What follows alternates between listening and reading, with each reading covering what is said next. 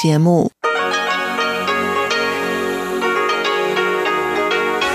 ที่นี่สถานีวิทยุ Radio Taiwan International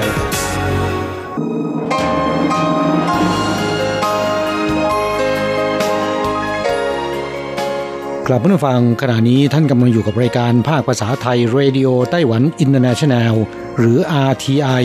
ออกกระจายเสียงจากกรุงไทเปไต้หวันสาธารณรัฐจีน เป็นประจำทุกวันนะครับ นอกจากรับฟังทางเครื่องรับวิทยุได้แล้ว ยังสามารถรับฟังรายการผ่านระบบออนไลน์ได้ที่ thai.rti.org.tw หรือที่ RTI Fanpage นะครับ ขอเชิญติดตามรับฟังรายการของเราได้ตั้งแต่บัดนี้เป็นต้นไป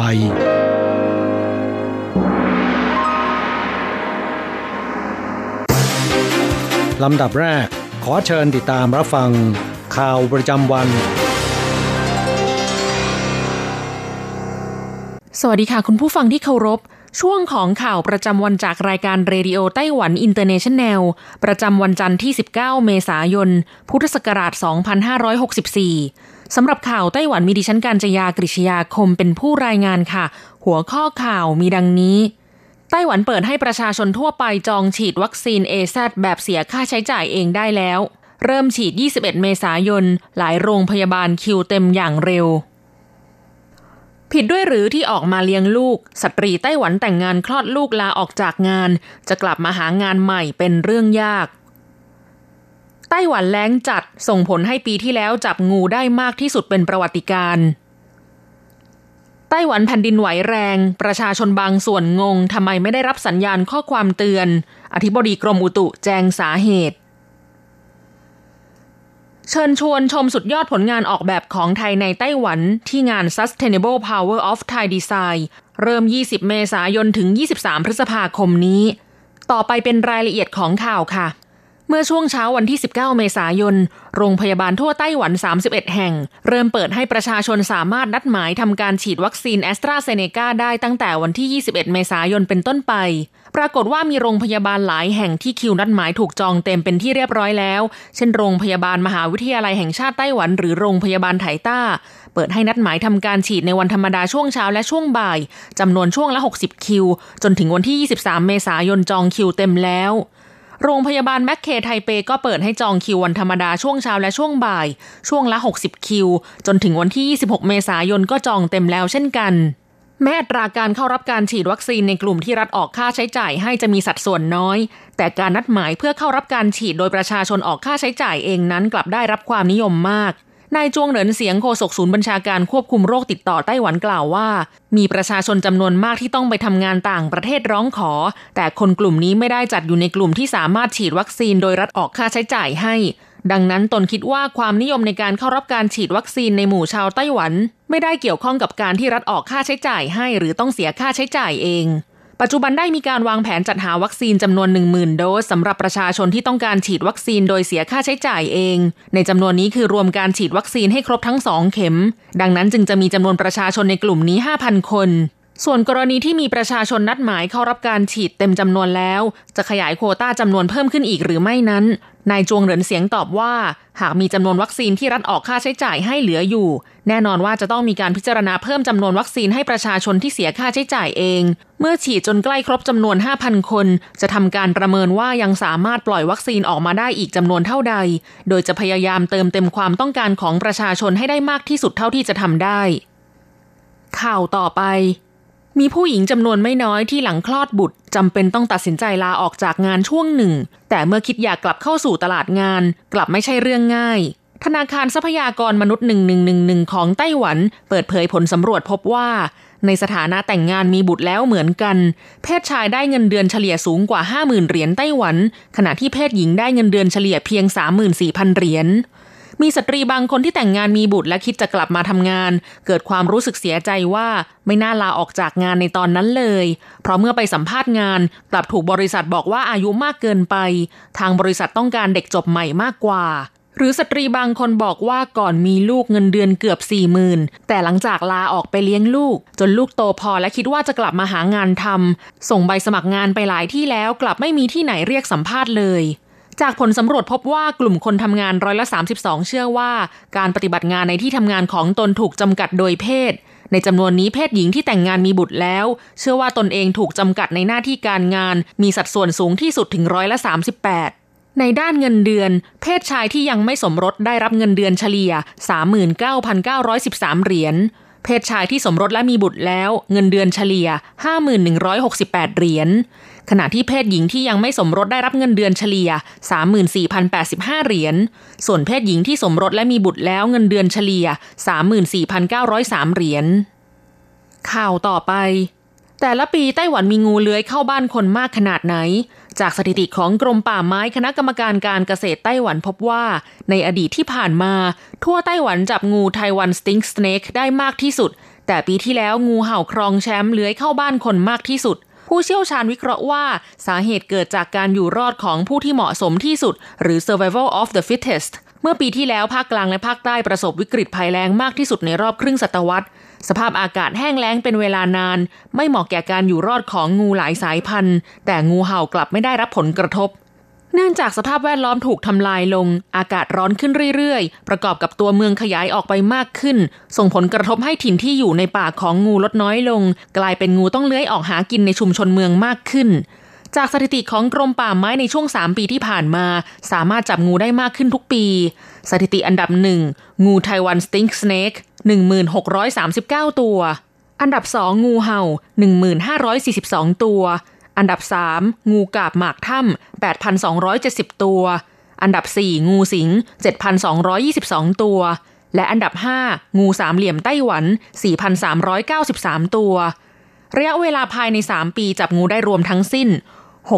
68,931 ตัว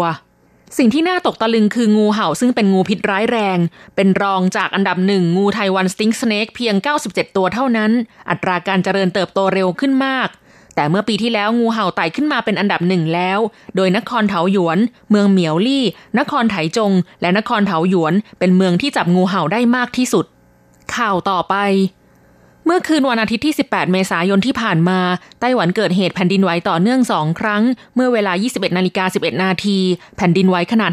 5.8 แรงสั่นสะเทือนสูงสุดระดับ 5 และเวลา 22 นาฬิกา 14 นาที แผ่นดินไหวขนาด 6.2 แรงสั่นสะเทือนสูงสุดระดับ 6 จุดศูนย์กลางแผ่นดินไหวอยู่ที่ตำบลโซ่ฟงเมืองฮวาเหลียน แต่กลับมีเสียงสะท้อนจากประชาชนบางส่วน ที่มาโพสต์ข้อความใน Facebook Fanpage รายงานแผ่นดินไหวกรมอุตุนิยมวิทยาไต้หวันว่า ตนไม่ได้รับข้อความสัญญาณแจ้งเตือนภัยพิบัติแห่งชาติทางโทรศัพท์มือถือ ทั้งที่สถานที่ที่ตนอยู่ขณะนั้น รู้สึกถึงแผ่นดินไหวอย่างรุนแรง ด้านนายเจิ้งหมิงเตียน อธิบดีกรมอุตุนิยมวิทยาไต้หวัน ชี้แจงผ่าน Facebook เมื่อวันที่ 18 เมษายนว่า ระบบแจ้งเตือนภัยพิบัติแผ่นดินไหวนั้น เป็นการกระจายสัญญาณตามเขตพื้นที่ที่ตั้งค่าไว้ และไม่ได้กำหนดว่าผู้รับข้อความปลายทางเป็นใคร ใช้มาตรฐานเดียวกันอย่างเท่าเทียม และเน้นย้ำว่าภายในเขตพื้นที่ที่มีการกระจายสัญญาณข้อความเตือนนั้น สาเหตุที่บางคนไม่ได้รับข้อความอาจเป็นไปได้หลายสาเหตุ อย่างไรก็ตามกลุ่มเจ้าหน้าที่ที่เกี่ยวข้องกำลังพยายามเพื่อเอาชนะปัญหาเหล่านี้ ทั้งนี้สาเหตุที่ผู้ใช้งานโทรศัพท์มือถือไม่ได้รับข้อความอาจเป็นไปได้หลายประการ เช่น ในเขตพื้นที่นั้นระดับแรงสั่นสะเทือนยังไม่ถึงเกณฑ์ ไม่ได้เป็นผู้ใช้บริการสัญญาณ 4G กำลังคุยโทรศัพท์อยู่ เปิดโหมดเครื่องบินไว้ ปิดเครื่อง สถานีพื้นฐานในจุดนั้นอับสัญญาณ ไม่ได้อัปเดตซอฟต์แวร์มือถือเป็นเวอร์ชั่นล่าสุด ไม่ได้ตั้งค่าเปิดรับข้อความเตือนเป็นต้น ข่าวต่อไป เมื่อปี 2563 ทีมออกแบบจากประเทศไทย สามารถคว้ารางวัลจากการประกวดผลงานการออกแบบที่มีชื่อเสียงที่สุดของไต้หวัน Golden Pin Award 2020 มาได้มากถึง 19 รางวัล แสดงให้เห็นถึงศักยภาพด้านการออกแบบของไทย เพื่อเป็นการแนะนำผลงานของคนไทยมากมายที่ได้รับรางวัล Design Excellence Award อีกทั้งนำสไตล์การออกแบบของไทยมาสร้างความประทับใจในไต้หวันสำนักส่งเสริมนวัตกรรมและสร้างมูลค่าเพิ่มเพื่อการค้า กรมส่งเสริมการค้าระหว่างประเทศ สำนักงงานการค้าและเศรษฐกิจไทยไทเป และสถาบันวิจัยการออกแบบไต้หวัน ร่วมกันจัดงาน Sustainable Power of Thai Design หรือ SPOT ระหว่างวันที่ 20 เมษายน ถึง 23 พฤษภาคม 2564 ที่ทรงซาน Cultural Park Taiwan Design Museum โกดังที่ 4 นอกเหนือจากมุ่งหวังที่จะให้สาธารณชนได้สัมผัสกับศักยภาพอันเปี่ยมล้นด้านการออกแบบของคนรุ่นใหม่ของไทย ผ่านการจัดแสดงผลงานในนิทรรศการ และมุ่งเน้นให้เห็นถึงแนวคิดเรื่องความยั่งยืน และพัฒนาการด้านการออกแบบของไทยแล้ว ขณะเดียวกันยังแสดงให้เห็นถึงอิทธิพลของรางวัล Golden Pin Award ของไต้หวันในระดับสากลอีกด้วย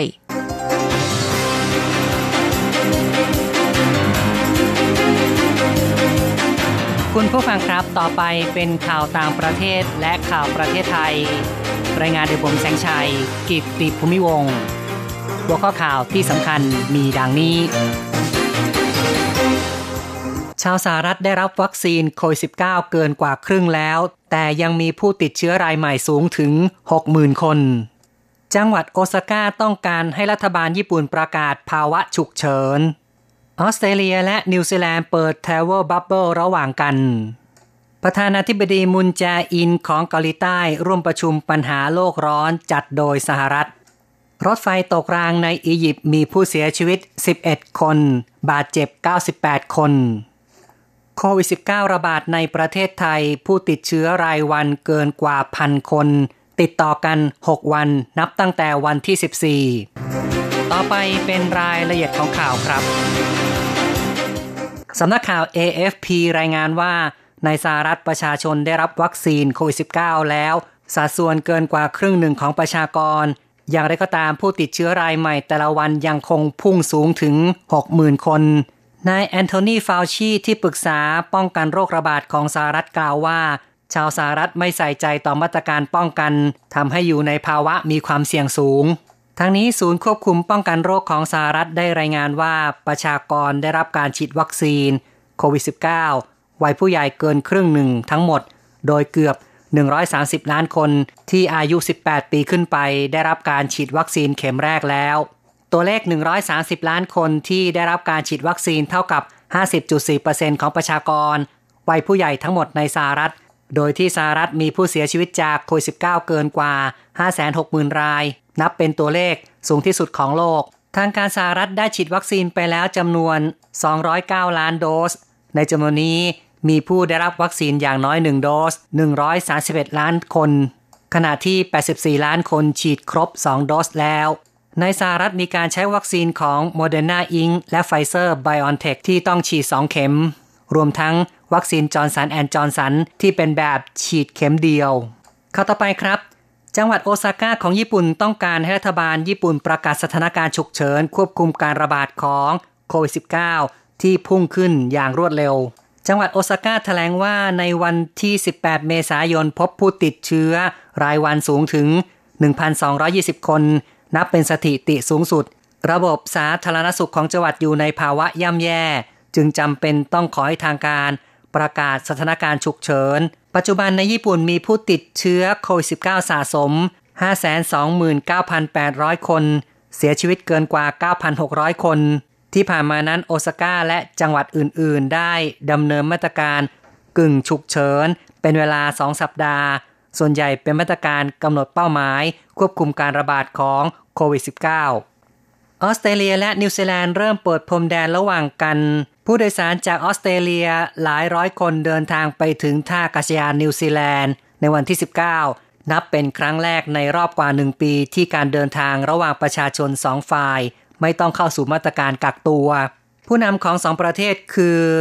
นายกรัฐมนตรีสกอตต์มอร์ริสันของออสเตรเลีย และนายกรัฐมนตรีจาซินดาอาร์เดิร์นของนิวซีแลนด์ระบุว่า การเปิดพรมแดนจะส่งเสริมฟื้นฟูเศรษฐกิจสองฝ่ายทำให้ครอบครัว ญาติมิตร เดินทางพบปะกันได้ อย่างไรก็ตามสองฝ่ายเตือนให้ผู้เดินทาง รับมือกับการหยุดชะงักการเดินทางอย่างกระทันหัน หากเกิดการติดเชื้อโควิด -19 พร้อมทั้งกล่าวว่าอาจมีการเปลี่ยนแปลงหรือยกเลิกมาตรการ ไม่กักตัว ออสเตรเลียและนิวซีแลนด์แถลงว่ามีความเป็นไปได้ที่จะนำแนวทางดังกล่าว ไปใช้กับประเทศอื่น ๆ ในมหาสมุทรแปซิฟิก หากมีความปลอดภัยที่จะกระทำได้ ต่อไปเป็นข่าวเรื่องฮ่องกงระงับเที่ยวบินจากอินเดีย ปากีสถาน และฟิลิปปินส์เนื่องจากพบผู้ติดเชื้อโควิด -19 กลายพันธุ์ที่มีชื่อว่า N501Y ทางการฮ่องกงระบุว่าอินเดีย ปากีสถานและฟิลิปปินส์เป็นประเทศมีความเสี่ยงสูง หลังจากในช่วง 14 วันที่ผ่านมาพบผู้ติดเชื้อโควิด -19 กลายพันธุ์เดินทางเข้าฮ่องกง เกาหลีใต้จากประชุมทางไกลพหุภาคี ว่าด้วยการเปลี่ยนแปลงสภาพภูมิอากาศของโลก ประธานาธิบดีมุนแจอินของเกาหลีใต้จะร่วมประชุมทางไกล ว่าด้วยการเปลี่ยนแปลงสภาพภูมิอากาศโลก โดยประธานาธิบดีโจไบเดนของสหรัฐเป็นเจ้าภาพ บรรดาผู้นำจากหลายประเทศจะร่วมประชุมด้วย ประธานาธิบดีมุนแจอินมีกำหนดการกล่าวสุนทรพจน์ เป็นเวลาสองชั่วโมง ตั้งแต่ 21นาฬิกา ในวันพฤหัสบดีตามเวลาท้องถิ่นของเกาหลีใต้ คาดว่าจะมีการพูดถึงความมุ่งมั่นของเกาหลีใต้ ในการดำเนินนโยบายเกี่ยวกับสภาพภูมิอากาศ เรียกร้องทั่วโลกสนับสนุนการประชุมสุดยอด ความร่วมมือด้านภูมิอากาศ การพัฒนาที่เป็นมิตรต่อสิ่งแวดล้อม และการพัฒนายั่งยืน ซึ่งจะจัดขึ้นที่กรุงโซลในเดือนหน้าข้าต่อไปครับ เกิดเหตุน่าเศร้าสลด รถไฟตกรางในอียิปต์มีผู้เสียชีวิตอย่างน้อย 11 คน บาดเจ็บ 98 คน เหตุการณ์รถไฟตกรางเกิดขึ้นที่จังหวัดเกายูเบีย ทางตอนเหนือของกรุงไคโร อียิปต์ ขบวนรถไฟกำลังเดินทางจากกรุงไคโร ไปยังเมืองมันซูรา บริเวณสามเหลี่ยมปากแม่น้ำนาย ตู้โดยสารสี่ตู้พลิกตกจากราง ขณะนี้ยังไม่ทราบสาเหตุที่ชัดเจนของอุบัติเหตุ ต่อไปติดตามข่าวจากประเทศไทยครับ สำนักข่าว CNA ของไต้หวันรายงานว่า ในไทยเกิดการระบาดโควิด -19 ระลอกที่ 3 ผู้ติดเชื้อรายวันเกินกว่า 1,000 คนติดต่อกัน 6 วัน นับตั้งแต่วันที่ 14 เตียงผู้ป่วยในแต่ละพื้นที่ไม่เพียงพอ มีการจัดตั้งเตียงสนามเพื่อลดความแออัดของโรงพยาบาล ทางการพยายามดำเนินมาตรการสกัดกั้นการระบาด กรมการขนส่งทางราง ขอให้ผู้บริการรถไฟรถไฟฟ้า ลดบริการหลังเวลา 23 นาฬิกา ภายใต้ประกาศสถานการณ์ฉุกเฉิน เฝ้าระวังการระบาดโควิด -19 มีการขอความร่วมมือดำเนินมาตรการเพิ่มเติมคือ การตั้งจุดสกัด จุดคัดกรองผู้โดยสาร ให้เจ้าหน้าที่ดำเนินการเท่าที่จำเป็นเหมาะสม แต่ละพื้นที่ บริหารไม่ให้เกิดความหนาแน่นแออัดผู้โดยสารในขบวนรถกำกับดูแลผู้โดยสารปฏิบัติตามมาตรการป้องกันโรค ได้แก่ การเว้นระยะห่าง สวมหน้ากากอนามัย งดสนทนาในขณะใช้บริการระบบขนส่งทางราง ตลอดจนขอให้มีการจำกัดการบริการเดินรถ เส้นทางบริการขบวน หรือความถี่เท่าที่จำเป็น ตั้งแต่เวลา 23 นาฬิกาถึง 4 นาฬิกาของวันรุ่งขึ้น เพื่อทำให้เกิดการชะลอหรืองดการเดินทางที่ไม่จำเป็น ทางภาคเอกชนของไทยนั้นมองว่าหากคุมโควิดได้ ภายใน 2 เดือน GDP ของปีนี้ยังเติบโตได้ นายสนั่น อังอุบลกุลประธานกรรมการหอการค้าไทย เปิดเผย มีการประชุม video conference ระหว่างกรรมการหอการค้าไทย และประธานเจ้าหน้าที่ บริหารบริษัทใหญ่ของไทยกว่า 40 ราย เพื่อระดมสมอง เร่งหาแนวทางควบคุมการแพร่ระบาดของโควิด -19 เขากล่าวว่าหากควบคุมการระบาดได้ภายใน 2 เดือน โอกาสที่ GDP ของประเทศไทย เติบโตร้อยละ 2.8 ยังเป็นไปได้ แต่การระบาดรอบใหม่รุนแรงและรวดเร็ว ดังนั้นเป็นสิ่งที่ภาคเอกชนต้องร่วมมือกับภาครัฐบาลสนับสนุนในทุกด้าน ทั้งงบประมาณ การจัดหาวัคซีนทางเลือก ซึ่งภาคเอกชนมีความพร้อมในการช่วยฉีดวัคซีนแก่ประชาชนได้ข้าต่อไปครับ กระทรวงคมนาคมของไทยเตรียมประกาศกฎกระทรวงใช้แอปเรียกรถส่วนบุคคล เป็นแท็กซี่ได้ ทางสถาบันเพื่อการพัฒนาประเทศไทยหรือว่า TDRI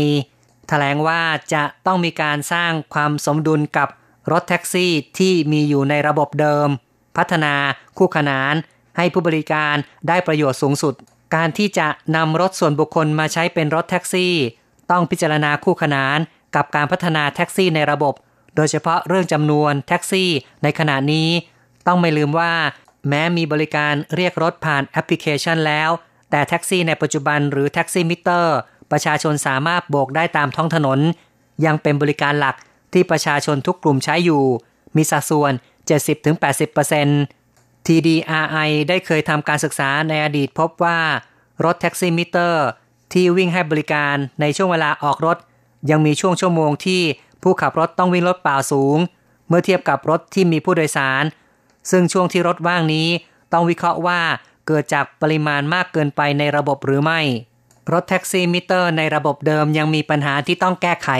เช่น จุดจอดรถ ซึ่งจะต้องมีการพัฒนาจุดจอดรถให้เพียงพอ มีความชัดเจน เช่น หน้าห้างสรรพสินค้า หรือหน้าอาคารสำนักงงานใหญ่ ๆ คุณผู้ฟังครับต่อไปเป็นรายงานอัตราแลกเงินอ้างอิงตอนบ่าย วันที่ 19 เมษายน โอนเงิน 10,000 บาทใช้ 9,270 เหรียญไต้หวัน แลกซื้อเงินสด 10,000 บาทใช้ 9,610 เหรียญไต้หวัน และโอนเงิน 1 เหรียญสหรัฐใช้ 28.27 เหรียญไต้หวัน ข่าวจากอาเทียในวันนี้จบลงแล้วครับ无限的爱向全世界传开，永恒的关怀来自台湾之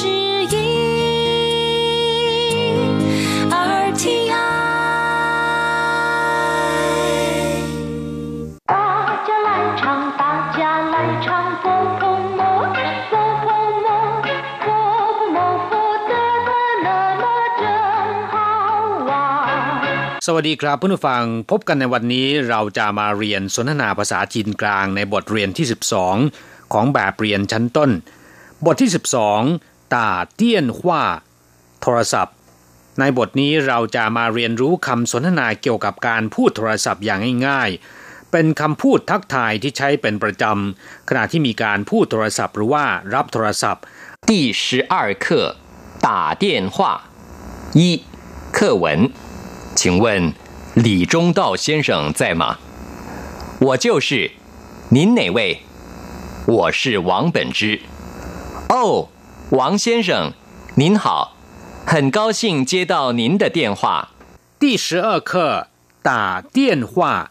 บทที่ 12 โทรศัพท์ ตาเตี้ยนว่าแปลว่าโทรศัพท์หรือว่าพูดโทรศัพท์คำคำนี้เราเรียนมาบ้างแล้วนะครับ ในบทเรียนที่ 11คำว่าตา มีความหมายมากมาย อย่างเช่นว่าตี ชก ทุบ หรือว่าเคี่ยน ใช้คำว่าตาได้ทั้งนั้น แต่เมื่อนำคำว่าตา มารวมกับคำว่าเตี้ยนว่าที่แปลว่าโทรศัพท์ จะมีความหมายว่าพูดโทรศัพท์ เพราะฉะนั้นคำว่าตาในที่นี้จะมีความหมายว่าพูดหรือว่าโทรนะครับ 请问李中道先生在吗ขอเรียนถามว่า คุณหลี่จุงเต้าอยู่ไหม请问แปลว่า ขอถามว่า ขอเรียนถามว่า หรือว่าอยากจะทราบว่าหลี่จุงเต้า先生คุณหลี่จุงเต้าหลี่จุงเต้าเป็นชื่อของคนเซียนเฉิงเป็นคำที่ใช้เรียกคุณสุภาพบุรุษ ตรงข้ามกับคำว่าเฉาเจี๋ยที่ใช้เรียกคุณสุภาพสตรี在吗 ก็แปลว่าอยู่ไหม อยู่หรือไม่我就是您哪位กำลังพูด หรือผมเองครับ คุณเป็นใคร我就是ถ้าแปลตรงตัวเนี่ยก็คือ ผมนี่แหละ ผมเองครับ หรือผมกำลังพูดครับนินไหนเว่ยคุณเป็นใคร นินแปลว่า คุณ ท่าน เป็นคำที่ให้เกียรติแด่คนที่เรากำลังพูดด้วยไหนเว่ยก็คือ เป็นใคร คนไหน我是王本之ผมชื่อหวังเปิ่นจื้อ哦王先生您好很高兴接到您的电话อ้อสวัสดีครับ คุณหวัง ยินดีที่ได้รับโทรศัพท์จากคุณอ้าวเป็นคำอุทาน มีความหมายเช่นเดียวกับคำว่า อ้อ ในภาษาไทย หวังเซียนเฉิงคุณหวังนินเห่าสวัสดีครับ 很高兴接到您的电话ดีใจมากที่ได้รับโทรศัพท์จากคุณ很高兴ก็คือดีใจมาก接到您的电话ได้รับโทรศัพท์ของคุณ ได้รับโทรศัพท์จากคุณ หรือว่าได้รับโทรศัพท์ของคุณครับผู้ฟัง ทราบความหมายในคำสนทนาในบทนี้ไปแล้วนะครับ ต่อไปขอให้พลิกไปที่หน้า 52 ของแบบเรียน เราจะไปทำความรู้จักกับคำศัพท์ในบทนี้กันนะครับ แต่ก่อนอื่นเราไปฟังคุณครูอ่านคำศัพท์ในบทนี้กันก่อน 二生字与生词一哦哦，为为二就是就是街道街道，李中道李中道，王本之王 本之， คำว่าอ้อแปลว่าอ้อเป็นคำอุทานนะครับ มีความหมายแสดงว่าเข้าใจ อ้อมีความหมายและวิธีการใช้เช่นเดียวกับคำว่าอ้อในภาษาไทย อย่างเช่นว่าอ้อ原来是他อ้อเป็นเขานั่นเองเหวยมีความหมายว่าฮัลโหลเป็นคำที่ชาวจีนใช้ทักทายกันขณะที่เริ่มพูดโทรศัพท์ อย่างเช่นว่าเหวยนิน是哪位ฮัลโหลท่านเป็นใครครับ นอกจากใช้เป็นคำทักทายทางโทรศัพท์แล้ว ยังใช้เป็นคำทักทายกันในระหว่างเพื่อนฝูงที่สนิทสนม แต่จะออกเสียงแตกต่างกันเล็กน้อย คือถ้าหากว่าเราพูดโทรศัพท์จะบอกว่าเหวยออกเสียงเป็นไม้จัตวานะครับ แต่ถ้าหากว่าเป็นคำทักทายกันระหว่างเพื่อนฝูงที่สนิทสนมกัน ก็จะออกเสียงวรรณยุกเป็นไม้โท เป็นเว่ยมีความหมายว่านี่คุณ เช่นว่าเว่ยนี่ช่างหนาชี่หรือเว่ยนี่ชี่หนาหลี่ นี่คุณ คุณจะไปไหนกันล่ะ就是มีความหมายว่าเป็น อย่างเช่นว่า我就是เป็นผมเอง他就是เป็นเขาเอง你就是เป็นคุณเอง我们就是เป็นพวกเราเอง นอกจากนี้คำว่าจิ้วชื่อยังเป็นคำที่แสดงว่าข้อเท็จจริงก็เป็นเช่นนี้ อย่างเช่นว่า那一辆就是他的车คันนั้นแหละ รถของเขา 这人就是他弟弟คนนี้ก็คือน้องชายของเขานั่นเองศัพท์อีกคำหนึ่งเจียเต้าแปลว่า ได้รับ ไม่ว่าจะเป็นได้รับโทรศัพท์ ได้รับสิ่งของใช้คำว่าเจียเต้าได้ทั้งนั้นนะครับ อย่างเช่นว่า我接到一通朋友的电话ผมได้รับโทรศัพท์จากเพื่อนคนหนึ่ง他接到你送给他的礼物了เขาได้รับของขวัญที่คุณส่งมอบให้เขาแล้วลำพังเฉพาะคำว่าเจีย แปลว่า ใกล้ ชิด หรือว่าติดกัน อย่างเช่นว่า เจี้ยเหอ เชื่อมต่อ เชื่อมติดกัน เจี้ยเจียน แปลว่าต้อนรับ ให้เข้าพบ เจี้ยจินแปลว่าใกล้ เกือบจะถึง เจี้ยใต้ แปลว่าให้การต้อนรับ เจี้ยปันเหรินหมายถึงว่าคนที่จะรับช่วงต่อหรือว่าทายาท เจียชาแปลว่าติดต่อ เจียชากงโจ้ก็คือติดต่องาน เจียเซาแปลว่ารับช่วง รับมอบ เจียเหวินแปลว่าจุมพิษหรือว่าจูบ เจียเซียน แปลว่าต่อสาย หรือว่าต่อสายไฟ หรือการเดินสายไฟ หลี่จงเต้า เป็นชื่อของคน หลี่เป็นแท่จงเต้าเป็นชื่อนะครับแท่หรือว่านามสกุลของคนจีน จะวางไว้หน้าชื่อเสมอ เวลาเรียกเนี่ยก็จะเรียกแต่แท่เท่านั้นนะครับ อย่างเช่นว่า หลี่จงเต้าก็จะเรียกว่า หลี่เซียนเฉิงคุณหลี่ แท่ของคนจีนนั้นมีมากมายนับเป็นพันแท่เลยทีเดียว และคนที่มีแท่เหมือนกันหรือว่ามีแท่ซ้ำกันมีมากมายนะครับ อย่างเช่นว่าคนแท่หลี่หรือว่าตระกูลหลี่เป็นตระกูลที่ใหญ่ที่สุดของชาวจีน จากการรวบรวมเนี่ยพบว่าคนจีนตระกูลหลี่หรือว่าแท่หลี่ มีจำนวนหลายสิบล้านคนทีเดียว แต่ส่วนน้อยที่จะเป็นเครือญาติเดียวกันนะครับ หวังเปิ่นจื้อก็เป็นชื่อของคนเช่นกัน หวังเป็นแท่เปิ่นจื้อ เป็นชื่อคำว่าเซียนเฉิงเรียนไปแล้ว เป็นคำที่ใช้เรียกคุณผู้ชาย ส่วนคุณผู้หญิงนั้นก็คือเฉาเจี๋ยอย่างเช่นว่า หวังเฉาเจี๋ยคุณหวังซึ่งเป็นสุภาพสตรี ตระกูลหวังก็เป็นตระกูลใหญ่ของจีนนะครับ ชาวจีนที่แท้หวังคาดว่าจะมีหลายล้านคนเช่นกัน แต่ที่เป็นเครือญาติเดียวกันเนี่ยมีจำนวนไม่มากนะครับครับผู้ฟังเมื่อเรียนรู้คำศัพท์ในบทนี้ผ่านไปแล้ว ต่อไปขอให้เปิดไปที่หน้า 53 ของแบบเรียน เราจะไปฝึกพูดในประโยคใหม่ๆกับคุณครู 三代换练习，李先生，您的电话。谢谢。喂，我是李中道，请问您哪位？李先生，您好，我是王本之。哦，王先生，您好。 หลี่เซียนเฉิง您的电话คุณหลี่โทรศัพท์ของคุณ谢谢ขอบคุณ 喂我是李中道请问您哪位ฮัลโหลผมชื่อหลี่จงเต้า ขอเรียนถามว่าคุณคือใครหลี่เซียนเฉิง您好我是王本之สวัสดีคุณหลี่ ผมชื่อหวังเปิ่นจื้อโอ้หวังเซียนเฉิง您好อ้อ สวัสดีครับ คุณหวัง ครับผู้ฟังเรียนบทนี้ผ่านไปแล้วหวังว่า จะช่วยให้คุณพูดโทรศัพท์หรือว่าสนทนาทางโทรศัพท์กับคนจีนได้คล่องแคล่ว และก็ราบรื่นมากขึ้น เราจะกลับมาพบกันใหม่ในบทเรียนถัดไป สวัสดีครับ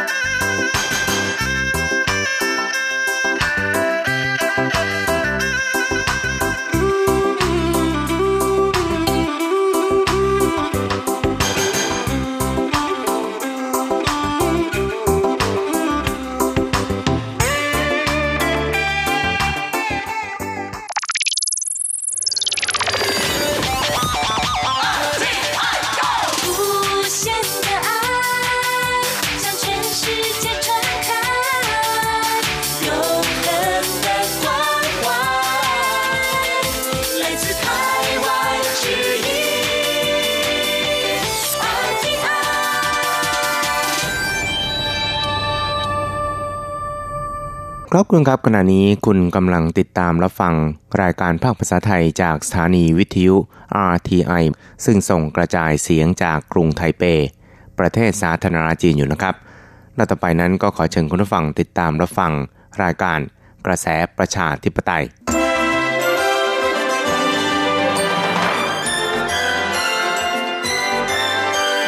กระแสประชาธิปไตย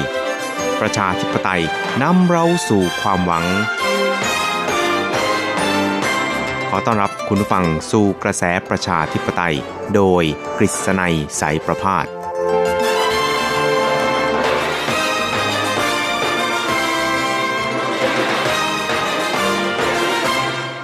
สวัสดีครับคุณผู้ฟังที่รักและเคารพทุกท่านครับ ผมกฤษณัยสารพาดก็กลับมาพบกับคุณผู้ฟังอีกครั้งหนึ่งครับ ในช่วงเวลาของกระแสประชาธิปไตยนะครับ ซึ่งเราก็จะพบกันเป็นประจำทุกสัปดาห์ครับ ในค่ำวันจันทร์แล้วก็เช้าวันอังคาร 3 ครั้งด้วยกันนะครับ ก็จะนำเอาเรื่องราวความเคลื่อนไหว ที่น่าสนใจทางด้านการเมืองในไต้หวัน มาเล่าสู่ให้กับคุณผู้ฟังได้รับฟังกันนะครับ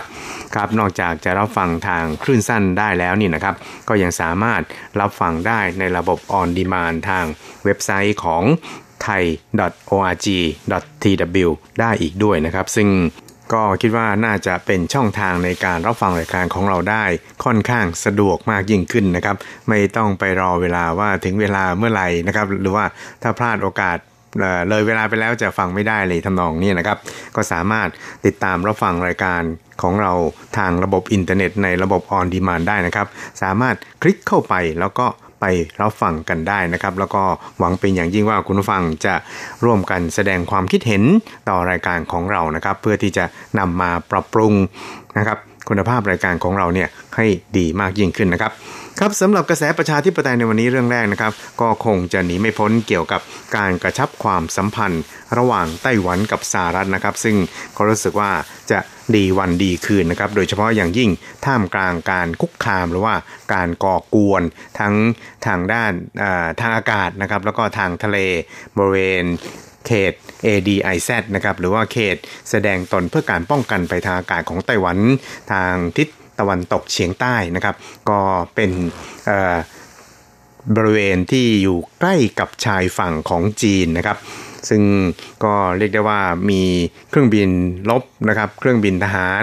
บินเข้ามาแล้วก็ล้ำเข้ามาในเขต ADIZ ของไต้หวันเนี่ยอยู่เป็นประจำเรียกว่าแทบทุกวันก็ว่าได้เลยทีเดียวนะครับ เพราะฉะนั้นเนี่ยในส่วนของไต้หวันนั้นก็จะต้องมีความระมัดระวังในเรื่องนี้นะครับ แล้วก็ยังส่งผลให้สหรัฐนั้น ซึ่งถือเป็นพันธมิตรสำคัญของไต้หวันเนี่ยนะครับ ก็ให้ความสนใจ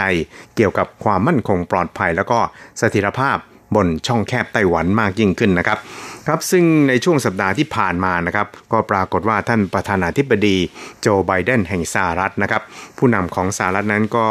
ได้ส่งคณะตัวแทนของ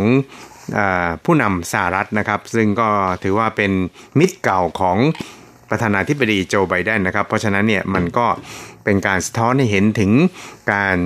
แสดงความมีมิตรสัมพันธ์ แล้วก็แสดงจุดยืน สนับสนุนไต้หวันของสหรัฐได้เป็นอย่างดีนะครับ โดยคณะของตัวแทนของท่านผู้นำสหรัฐในคราวนี้นั้นก็ประกอบไปด้วยนายคริสโตเฟอร์ดอดด์นะครับอดีตวุฒิสมาชิกนะครับแล้วก็นายริชาร์ด อาร์มิเทจรวมทั้งนายเจมส์สไตน์เบิร์กนะครับอดีตรัฐมนตรีช่วยว่าการกระทรวงต่างประเทศของสหรัฐนะครับ แล้วก็ยังมีนายแดน เบียสนะครับผู้อำนวยการสำนักงานกิจการไต้หวันของกระทรวงต่างประเทศสหรัฐเข้ามาเยือนไต้หวันในคราวนี้นะครับ แล้วก็ในช่วงระหว่างการเยือนไต้หวันนั้น คณะของนายคริสโตเฟอร์ดอตเนี่ยนะครับก็ได้เข้าพบปะกับท่านผู้นำไต้หวันคือประธานาธิบดีไช่อิงหวนนะครับซึ่งท่านประธานาธิบดีไช่อิงหวนนั้นก็ได้กล่าวต้อนรับคณะของเขาที่เดินทางมาเยือนในคราวนี้ แล้วก็ เป็นครั้งแรกที่รัฐบาลประธานาธิบดีโจไบเดนเนี่ยส่งคณะผู้แทนมาเยือนไต้หวันนะครับซึ่งเป็นการแสดงเห็นถึงความสัมพันธ์อันแนบแน่น ระหว่างทั้งสองฝ่ายครับโดยท่านผู้นำไต้หวันนั้นบอกว่า หลังจากที่ประธานาธิบดีโจไบเดนเนี่ยเคารพตำแหน่งคว้านะครับความสัมพันธ์ระหว่างไต้หวันกับสหรัฐนั้นก็ยังคงพัฒนาอย่างต่อเนื่อง และมีเสถียรภาพ ส่วนทางด้านนายแอนโทนีบริงเคนนะครับรัฐมนตรีว่าการกระทรวงต่างประเทศของสหรัฐก็นายอลอย ออสตินนะครับรัฐมนตรีว่าการกระทรวงกลาโหม ของสหรัฐนั้นก็ได้ประกาศต่อสาธารณชนอย่างหนักแน่นนะครับว่า สหรัฐนั้นจะยังคงให้การสนับสนุนต่อไต้หวัน นอกจากนี้นะครับกระทรวงการต่างประเทศสหรัฐนั้นยังได้ประกาศแนวทางใหม่สำหรับการติดต่อแลกเปลี่ยน ระหว่างเจ้าหน้าที่รัฐบาลของทั้งสองฝ่ายนะครับรวมทั้งมีการลงนามใน MOU ของคณะทำงาน กิจการยามฝั่งระหว่างไต้หวันกับสหรัฐด้วยนะครับ ซึ่งทั้งหมดนั้นล้วนแต่แสดงเห็นถึงความสัมพันธ์ที่ก้าวไปข้างหน้าอย่างมั่นคงของไต้หวันกับสหรัฐนะครับ ซึ่งท่านผู้นำไต้หวันนั้นก็ได้ระบุครับว่า中国呃频繁派遣军舰以及军机在周边海空域进行军事活动，这不仅改变。 จีนนั้นได้ใช้กำลังทหารเนี่ยก่อกวนไต้หวันอยู่ตลอดเวลาเลยทีเดียวนะครับ เพราะฉะนั้นเนี่ยก็ถือได้ว่าเป็นภัยคุกคามอย่างร้ายแรงนะครับ เพราะฉะนั้นเนี่ยในส่วนของไต้หวันกับสหรัฐนั้นก็จำเป็นอย่างยิ่งที่จะต้องร่วมไม้ร่วมมือกันนะครับ แล้วก็ไต้หวันนั้นก็ต้องขอขอบคุณสหรัฐที่ได้ให้การสนับสนุน ต่อไต้หวันนะครับ ซึ่งให้ความสำคัญกับเสรีภาพ และก็สันติภาพในช่องแคบไต้หวันนะครับ พร้อมกับได้ย้ำครับบอกว่าความเคลื่อนไหวของกองทัพจีน ทั้งเรือรบแล้วก็เครื่องบินที่เกิดขึ้นบ่อยครั้งนะครับ ก็ถือว่าเป็นการคุกคามอย่างร้ายแรงต่อความ สงบสุขแล้วก็เสรีภาพของภูมิภาคนี้นะครับ เพราะฉะนั้นเนี่ยไต้หวันนั้นก็พร้อมที่จะทำงานร่วมกับประเทศที่มีแนวคิด หรือว่ามีอุดมการใกล้เคียงกันนะครับ เพื่อปกป้องสันติภาพแล้วก็เสรีภาพบนช่องแคบไต้หวัน ตลอดไปจนถึงภูมิภาคในอินโดแปซิฟิกครับครับทั้งนี้นะครับคณะตัวแทนของผู้นำสหรัฐที่เดินทางมาเยือนไต้หวันในคราวนี้นั้น ก็มาเยือนเพื่อร่วมฉลอง ครบรอบ 42 ปีแห่งการประกาศใช้กฎหมายว่าด้วยความสัมพันธ์ไต้หวัน หรือ TRA นะครับซึ่งก็ย่อมาจากไต้หวัน Relations Act นั่นเองนะครับ ซึ่งก็ถือได้ว่าเป็นพื้นฐานนะครับหรือว่าเป็นกฎหมายที่รัฐบาลสหรัฐทุกยุคทุกสมัยมานี่นะครับ ยึดถือในการที่จะดำเนินความสัมพันธ์กับไต้หวันในช่วงที่ผ่านมาแล้วก็ต่อไปด้วยนะครับ โดยเฉพาะอย่างยิ่งในแง่ของการ สนองอาวุธยุโทโธปกรณ์ เพื่อที่จะให้ไต้หวันนั้นสามารถป้องกันตนเองได้อย่างมีประสิทธิภาพครับ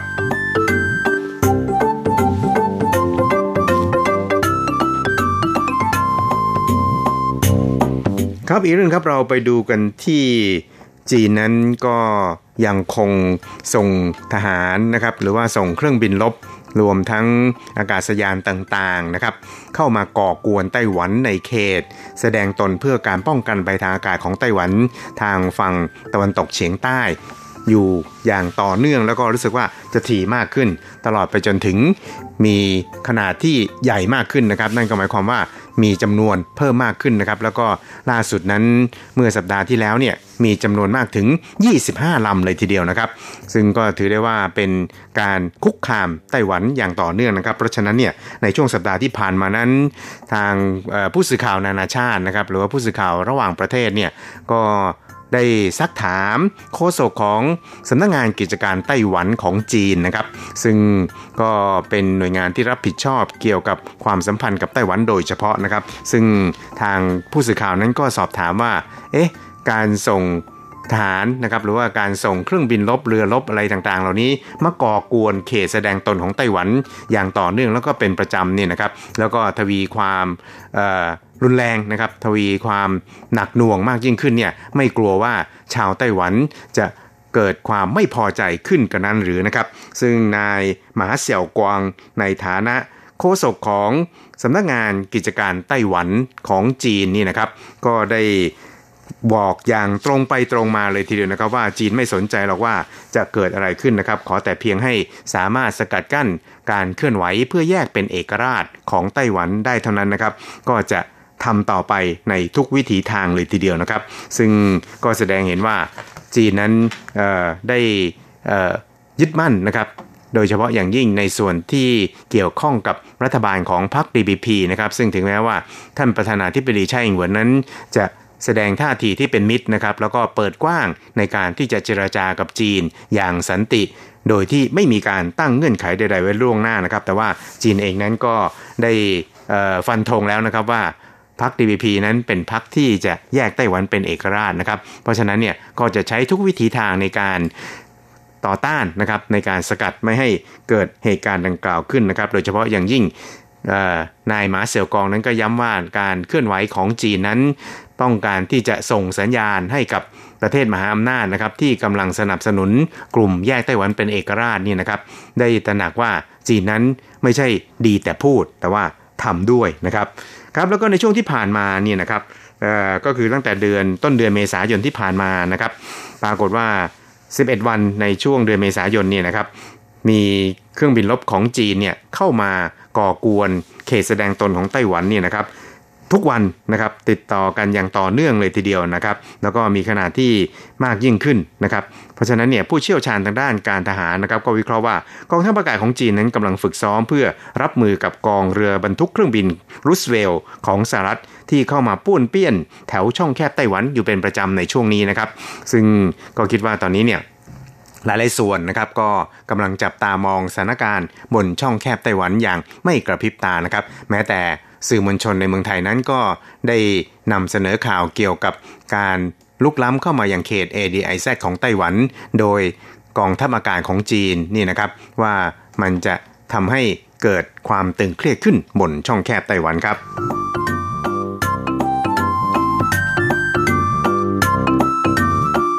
ครับสุดท้ายครับเราไปดูเกี่ยวกับทางด้านการจัดการลงประชามติ เพื่ออตัดสินใจนะครับเกี่ยวกับการนำเข้าเนื้อหมูที่มีสารแลคโตพามีนปนเปื้อนนะครับซึ่งแล้วก็อีกประเด็นหนึ่งก็คือ ประเด็นเกี่ยวกับการสร้างโรงงานเก็บก๊าซธรรมชาติ ซึ่งจะสร้างอยู่บนแนวที่ริมชายฝั่งนะครับ ที่มี สาหร่ายปะการังนะครับที่ต้องใช้เวลานานถึง 7,000 ปีเนี่ยกว่าจะก่อตัวขึ้นนะครับ ก็จะมีการจัดการลงประชามติ เพราะว่าพรรคก๊กมินตั๋งซึ่งเป็นพรรคฝ่ายค้านนี่ก็ระดมองค์กรภาคเอกชนต่างๆเนี่ยนะครับรวมทั้งกลุ่มอนุรักษ์ธรรมชาติเนี่ยมาสนับสนุนในการเคลื่อนไหวเพื่อจัดการลงประชามติทั้ง 2 ประเด็นนี้เนี่ยนะครับในเดือนสิงหาคมนะครับ ซึ่งจุดยืนของพรรครัฐบาลก็คือท่านประธานาธิบดีไช่อิงหวน หัวหน้าพัก DPP นี่นะครับก็ได้ย้ำนะครับบอกว่าการจัดการลงประชามตินี่นะครับก็ถือได้ว่าเป็นการให้สิทธิ์กับประชาชนนะครับที่จะแสดงความคิดเห็นต่อประเด็นใดประเด็นหนึ่งนะครับ แล้วก็การจัดการลงประชามตินั้นไม่ใช่การทำสงครามนะครับ แต่ว่าเป็นโอกาสที่รัฐบาลเนี่ยจะได้ทำความเข้าใจกับประชาชน ชี้แจงให้ประชาชนได้ทราบเข้าใจถึงแนวนโยบายและก็ความตั้งใจจริง ที่แท้จริงของรัฐบาลนี่นะครับ ว่าต้องการพัฒนานโยบายพลังงานของรัฐบาลให้เพิ่มการใช้ก๊าซธรรมชาติ ลดการใช้ถ่านหิน พัฒนาพลังงานเขียวนำพาไต้หวันไปสู่ประเทศปลอดนิวเคลียร์นะครับซึ่งนอกจากจะสอดคล้องกับกระแสโลกแล้วนี่นะครับ หากยังเป็นนโยบายที่เป็นรูปธรรมของพรรค DPP เพื่อผลักดันการเปลี่ยนแปลงโครงสร้างด้านพลังงานด้วยนะครับ ส่วนประเด็น เนื้อหมูที่มีสารแลคโตพามีนั้น ท่านผู้นำไต้หวันก็ย้ำว่า ต้องยึดหลักมาตรฐานสากลนะครับแล้วก็สร้างหลักประกันให้แก่ความปลอดภัยของอาหาร ควบคุมดูแลการนำเข้าเนื้อหมู ซึ่งประเด็นดังกล่าวนั้นก็เกี่ยวข้องกับความสัมพันธ์ระหว่างไต้หวันกับสหรัฐรวมทั้งการวางแผนการด้านการค้า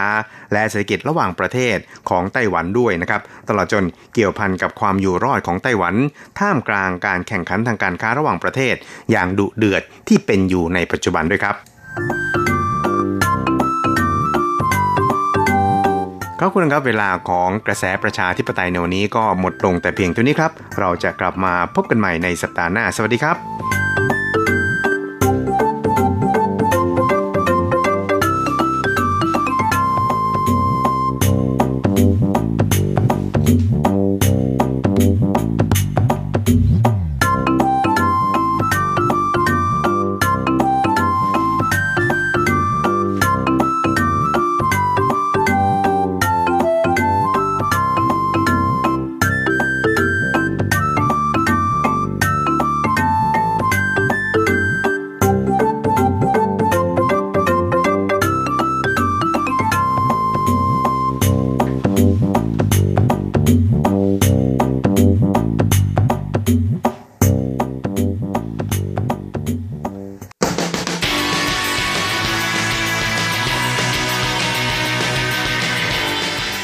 ปัจจุบัน โลกปัจจุบัน เปลี่ยนแปลงตลอดเวลา ทุกอย่างไม่หยุดอยู่กับที่ ย้อนอดีต ย้อนดูเรื่องราว วัฒนธรรม ความคิด ความเป็นอยู่ของผู้คนในอดีต มองปัจจุบัน ย้อนอดีตดำเนินรายการโดย แสงชัย กิตติภูมิวงศ์รจรัสยนต์สุวรรณ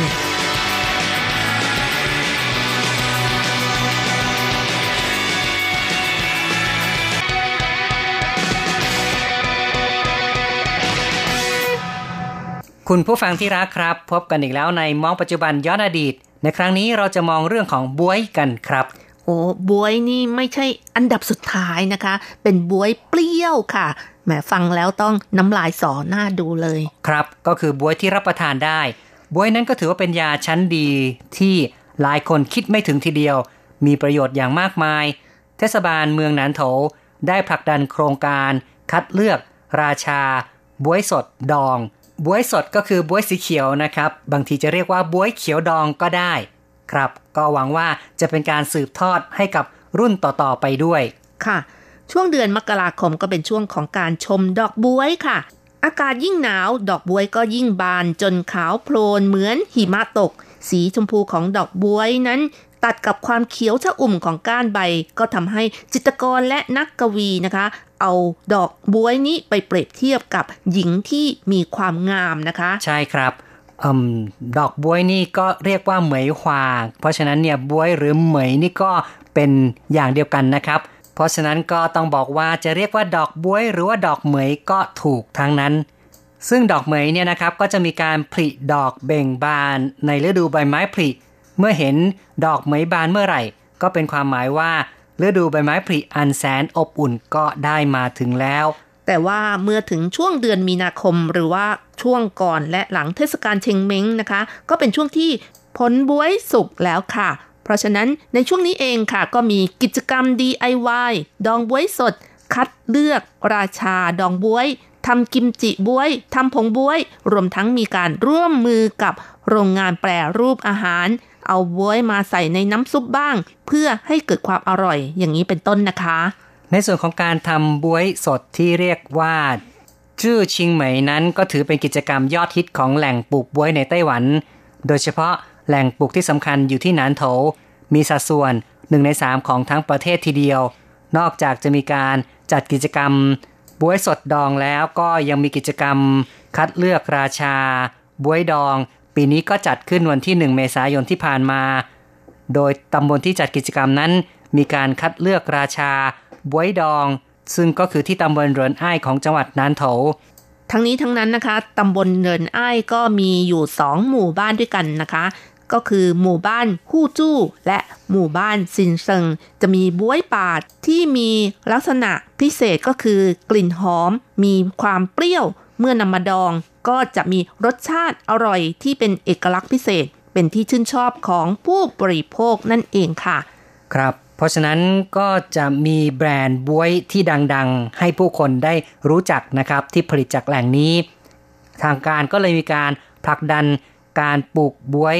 ออร์แกนิกด้วย ส่งเสริมเป็นกิจกรรม ประชันฝีมือการดองบวยสดขึ้น กองการเกษตรเมืองหนันโถบอกว่าบวยสด ถือเป็นพืชเศรษฐกิจของเมืองหนันโถ พื้นที่เพาะปลูกมีมากถึง 1,379 เฮกตาร์ครองสัดส่วนถึง 32%ของประเทศ ปริมาณผลผลิต 4,432 ตันต่อปี ซึ่งสร้างรายได้นับร้อยล้านเหรียญไต้หวันต่อปีให้กับผู้คนในหมู่บ้านนันโถนะคะ แล้วก็มีธุรกิจแปรรูปจากบวยมากมาย เช่น บวยดองสดแบบกรอบ บวยแห้ง บวยอัดเม็ด บวยดองน้ำส้ม บวยดองที่หมักเป็นเวลานาน บวยเหล้าเป็นต้นกองกิจการชนพื้นเมืองหนันโถบอกว่า ชุมชนพื้นเมืองของหมู่บ้านฮู้จู้ และหมู่บ้านซินเซิง ถือเป็นชุมชนที่มีการปลูกบวยมานานถึง 50 ปีแล้ว คนในท้องถิ่นมีความสามารถในการดองบวย ซึ่งคนที่เข้าร่วมโครงการแข่งขันดองบวยในครั้งนี้มีตั้งแต่อายุมากจนถึงอายุน้อย อายุที่มากที่สุดนะคะ 73 ปี ส่วนอายุที่น้อยที่สุดก็แค่ 25 ปีเท่านั้น และก็บางทีก็มีผู้แข่งขันที่เป็นแม่ลูกกัน และผู้ร่วมแข่งขันทั้งหมดนั้นมี 30 คน ในวันที่ 27 มีนาคม มีผู้ร่วมแข่งขันนำวัตถุดิบกลับไปดองที่บ้าน จากนั้นวันที่ 1 เมษายน ก็นำผลงานมาประกวดกัน ผู้ได้รับการคัดเลือก 3 อันดับแรกนั้น คือชนะใน 3 อันดับแรกก็จะได้เงินรางวัล โดยจะบริจาคให้กับนักเรียนในหมู่บ้านทั้งสอง เพื่อใช้เป็นทุนการศึกษา และการจัดกิจกรรมครั้งนี้ก็หวังที่จะสืบทอดให้กับรุ่นต่อๆไปด้วย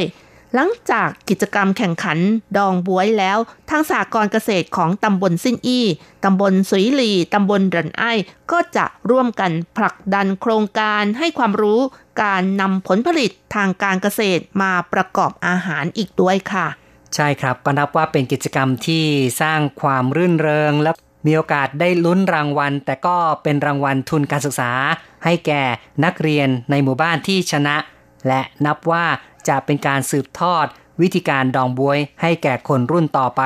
ค่ะถ้าพูดถึงบวยหรือว่าเหมยนะคะก็เป็นพืชที่จัดอยู่ในสกุลเดียวกับท้อพลับหรือว่าพลุนค่ะ ลักษณะก็เป็นผลกลมๆ เมื่อยังเล็กก็มีสีเขียว แต่เมื่อแก่เต็มที่จะมีสีเหลือง เส้นผ่าศูนย์กลางก็ไม่ใหญ่มากนะคะ ประมาณ 2.5 เซนรสชาติ อมเปรี้ยวขมนิดๆนะคะ แต่มีกลิ่นหอมค่ะ ซึ่งบวยนั้นชอบขึ้นในพื้นที่ที่เป็นภูเขาสูง บริเวณที่ปลูกส่วนมากจะอยู่สูงจากระดับน้ำทะเล 500-800 เมตร ในพื้นที่สูงเกือบ 2,400 เมตร ก็ปลูกได้ดีเช่นกัน เป็นพืชที่ต้องการสภาพอากาศหนาวเย็น แต่ไม่ต้องการอากาศเย็นมากนัก อุณหภูมิสำหรับการเจริญเติบโตจะอยู่ประมาณ 13-15 องศาเซลเซียส ถ้าอุณหภูมิต่ำมาก ก็จะเป็นผลเสียต่อระบบรากลำต้นและตาที่แตกในฤดูต่อไป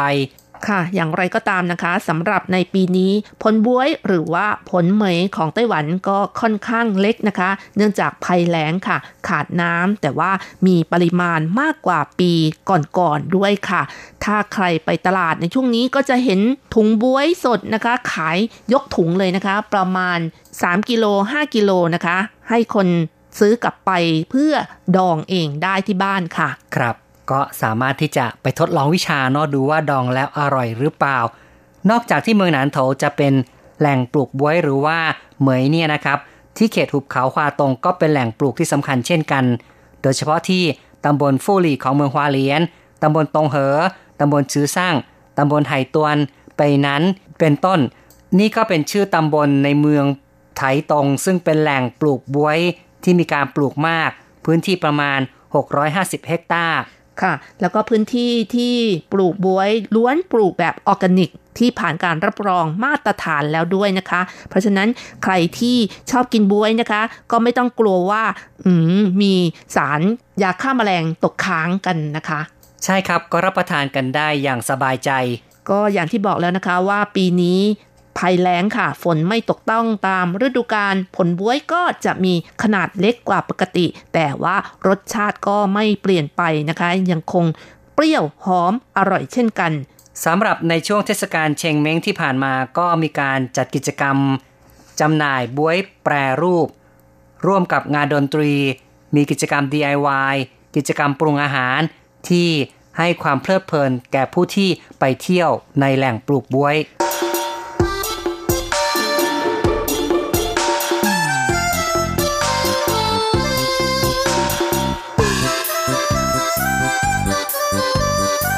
ถึงบวยแปรรูปหรือว่าบวยสดดองนะคะล้วนสร้างรายได้ให้กับเกษตรกรผู้ปลูกเป็นอย่างดีนะคะ เนื่องจากบวยเป็นผลไม้ที่มีประโยชน์กับร่างกายค่ะบวยมีสรรพคุณทางยาในรายการหนึ่งของจีน ปัจจุบันมีการนำมาแปรรูปหลากหลายเพื่อการบริโภค